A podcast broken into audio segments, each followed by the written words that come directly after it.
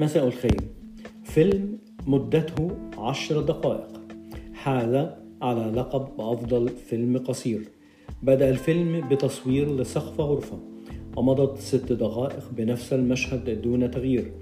فبدأ المشاهدون بالتذمر ومنهم من اعترض أنه ضيع وقته. والأغلبية هموا بالانصراف.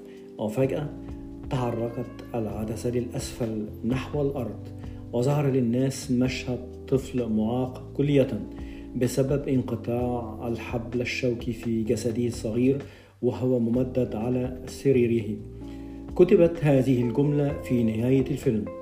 لقد عرضنا لكم 8 دقائق فقط من المنظر الذي يشاهده هذا الطفل في جميع ساعات حياته.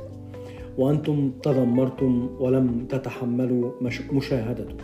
أيها المهموم تأكد أن المشاكل التي تمر بها وتراها أعظم مشاكل في الحياة هي شيء لا يذكر أمام نعم الله عليك.